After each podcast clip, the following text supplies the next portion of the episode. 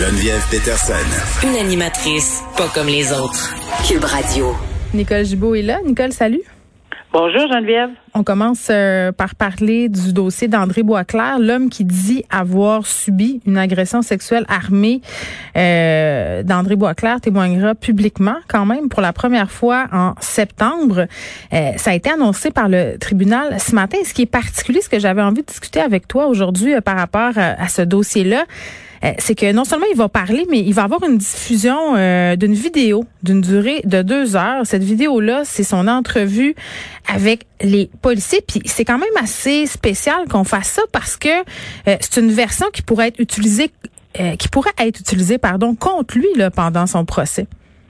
Oui, peut-être pour le, tout le monde, c'est peut-être spécial, mais c'est quelque chose qui est régulier. C'est comme ça que ça fonctionne pour la simple et bonne raison que maintenant, on entend moins parler d'enquête préliminaire, Geneviève, parce qu'il y a eu des modifications au code criminel. On a enlevé, on a enlevé des, de, de, de cette, euh, pour avoir une enquête préliminaire, plusieurs infractions, etc. Maintenant, c'est l'infraction de 14 ans et plus, etc. Donc, lui rentre, André Boisclair, ça entrait dans une possibilité. Et c'est très euh, les procureurs en défense, même les procureurs de la couronne, euh, souvent misent là-dessus. Pourquoi? Parce que on va vraiment les tester, pas l'ensemble de la preuve, parce que normalement, je t'aurais dit, dans un dossier régulier, on teste l'ensemble de la preuve de la preuve au complet. Mais ici, euh, c'est quelque chose avec lequel je suis très, très familière. Alors, on va demander, on a demandé d'entendre seulement qu'un témoin et on a dit que le restant de la preuve, bon, on l'accepte et qu'on mhm. accepte même d'être cité à procès. Ça, ça veut dire qu'on va, on, on fait pas toute l'enquête préliminaire de chaque pièce de preuve pour savoir s'il y a assez de preuves pour le citer ou non. Parce que une enquête préliminaire, c'est un petit procès avant le grand procès. C'est comme ça que je l'explique tout le temps. Mais ici, on le raccourcit, raccourcit. Et pourquoi on entend les deux? C'est parce que lorsqu'on donne une, une version en vidéo caméra, euh, assermentée, etc., normalement, c'est que on veut évidemment faire, faut que la personne qui l'a fait, l'enregistrement, reconnaissent non seulement sa voix, mais reconnaissent les propos. Fait qu'il faut, faut, faut, faut qu'il y ait une, euh, faut que ça soit ensemble. On voit la vidéo. Bon, est-ce que c'est bien ce que vous avez dit? Bon, regardez là, telle chose, telle chose, telle chose. Alors oui, c'est comme ça que ça se fait. Moi, je l'ai vu et fait régulièrement. Faut toujours voir la vidéo avec la personne qui l'a fait pour essayer justement de voir s'il y a des. Et oui, s'il y a des différences.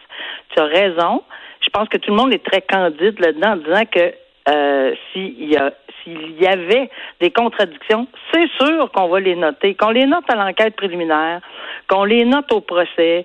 Euh, on va toujours relever des contradictions s'il y a contradiction et on va toujours mettre le témoin devant ces événements-là ou devant ce fait-là. Hmm l'interroger, le contre-interroger. C'est à lui ou elle de se débrouiller là dans les. Souvent, c'est des affaires mineures, puis des contradictions majeures. Ben, il faut qu'ils soient évidemment euh, mis, euh, mis de l'avant. Bon, les faits euh, reprochés à M. Boisclair seraient survenus à Montréal en janvier 2014. Euh, et je veux juste spécifier au passage que M. Boisclair fait l'objet d'autres accusations. Euh, il y a une autre personne qui dit avoir été agressée sexuellement par lui en 2015. Et ce dossier-là a été reporté en septembre. Donc, on va continuer à suivre tout ça. Si tu me permets, c'est que je, voyais que les gens s'inquiétaient peut-être des délais, mais dans ce dossier-là, je suis allée retourner en arrière et même procureur euh, a bien dit à la cour que bon les délais il les prenait sur ses épaules donc la défense mais euh, une des juges a dit garde c'est peut-être oui là mais nous euh, le public et la justice est intéressé d'avancer quand même alors faut pas s'inquiéter des délais là-dessus là, pour le moment oui c'est tu fais bien de le souligner un homme qui a tenté par un tour de passe-passe de voler des vaccins s'est pointé dans une pharmacie. Jean Coutu, il a dit qu'il avait le mandat de vérifier les vaccins au laboratoire. Ah, c'est quelque chose. Puis justement, juste avant de qu'on commence ensemble, on entendait le premier ministre dire allez vous faire vacciner et pas aller chercher les vaccins des autres mêmes. Là. il y a des gens désespérés, il faut croire.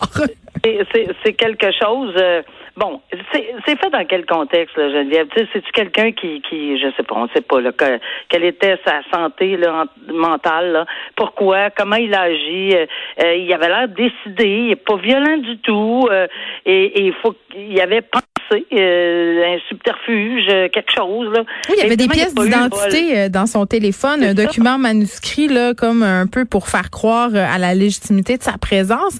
Nonobstant ça, la personne qui travaillait, qui était en poste à ce moment-là, elle trouvait ça bizarre. Ben oui. Alors peut-être si on le retrouve fabrication de faux documents. Mhm. J'imagine qu'on va avoir ça en arrière de la tête. Peut-être une tentative de vol, mais je pense qu'il faut être diligent. C'est c'est un bon euh, réveil. Là. Euh, sais pas arrivé, tant mieux, etc. Mais tu sais, il faut, faut, faut quand même être alerte là parce que tu sais, si les gens sont à ce point désespérés, mais là les nouvelles sont bonnes. Continue à avoir des bonnes nouvelles pour la vaccination. Euh, on semble dire qu'on va rentrer dans, dans, le, dans le calendrier, etc. Donc, mais tu sais, des fois, dans des dans, si on pense qu'on on, on, réussira peut-être pas, puis on est désespéré à ce point-là pour l'avoir. Faut juste qu'on enquête vraiment sur ce qui s'est passé et pourquoi.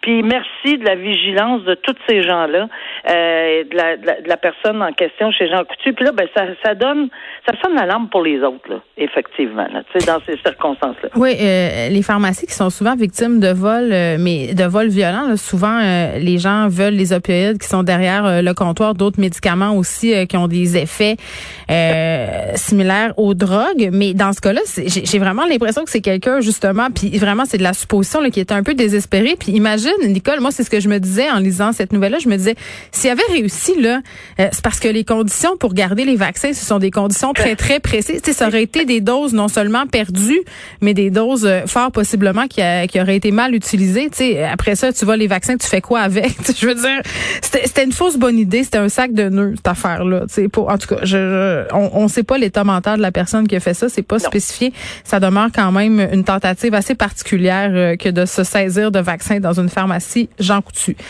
Euh, Poursuite policière, là, on a eu euh, récemment un, un, policier qui a été condamné pour avoir causé euh, la mort d'un bambin. Là, on en a parlé ensemble.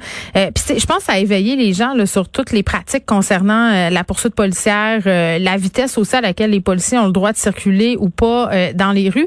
Là, on a un cas où, bon, il y a eu une collision violente. Heureusement, là, il n'y a pas eu de, de mort. C'est une dame qui circulait là, tout bonnement, une mère de famille, elle s'en allait dans son coin. Puis à un moment donné, elle a vu une voiture de police.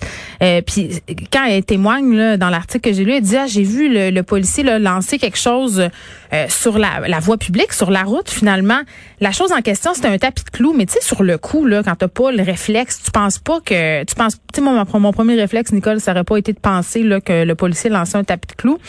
Elle dit, j'ai même pas eu le temps de me retourner, euh, que bon quelqu'un euh, qui s'en venait à toute vitesse et tout ça. Puis euh, cette dame-là, elle remet en question le travail des policiers. Elle dit, écoutez, là, on aurait pu m'avertir parce que si j'étais deux pieds à côté, là, évidemment, c'est pas ça le vrai chiffre, là, je paraphrase, mais il aurait pu, j'aurais pu mourir si mes enfants avaient été dans l'auto aussi. Ben, c'est sûr que les circonstances, on a le droit de se poser plein de questions. Moi aussi, j'ai vu cette vidéo-là. Euh, j'ai vu la rapidité, tu sais, je vais essayer de balancer les deux là. Euh, j'ai vu la rapidité avec laquelle euh, on, jette le tapis. on était probablement dans l'urgence parce que ce qui aurait causé encore plus de dommages, puis risqué probablement mm. peut-être des, des, pertes de vie un peu plus loin si on ne l'arrêtait pas. Bon, tu sais, je vois aussi là, qui court par, qui, qui, qui court, qui bon, on voit le tapis là qui. Oui, le, le, la, le, le c'est quoi, c'est une camionnette, je pense? Ça en va quelque chose comme à 150 km. C'est le temps d'action-réaction peut-être de, de, de, du corps policier là. Euh, tu sais, je sais même pas combien il était sur les lieux, je sais rien de ceci, mais est-ce qu'on va tout évaluer ça? J'en suis certaine. À chaque fois qu'il y a des incidents comme ça, je suis convaincue qu'il n'y a pas un corps de police, il n'y a pas un service de police qui euh, allume pas euh, tous les lumières rouges.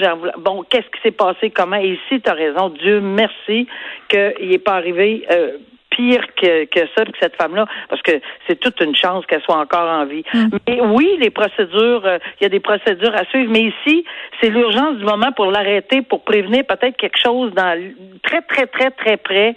Je ne sais pas qu'est-ce, dans quoi il se dirigeait à cette vitesse-là, 150. Est-ce que. Il s'est dirigé dans un poteau, euh, apparemment, là? Ben, est-ce qu'il s'en allait vers, une, je sais pas moi, un endroit où il y a, tu sais, plus avec plus de population, des enfants, etc. Même mm. si on a on, on le sait pas. Mais euh, oui, c'est il y a un questionnement à faire, mais moi je pense qu'on va on va y aller dans on va on remercie là qu'il n'y ait pas eu de Oui, c'est rien euh, cette dame-là s'en sort indemne puis Et des questionnements, c'est jamais mauvais euh, dans rien là. dans cette procédure-là comme dans autre chose. Mais moi je serais intéressée à, à connaître la procédure parce que Stéphane Tremblay là, qui est porte-parole à la Sûreté du Québec a commenté cette histoire-là en disant écoutez, c'est sûr que quand il y a une poursuite policière là, il y a toujours des risques là, c'est c'est pas quelque chose sur lequel on a du contrôle, ça c'est moi qui le dis.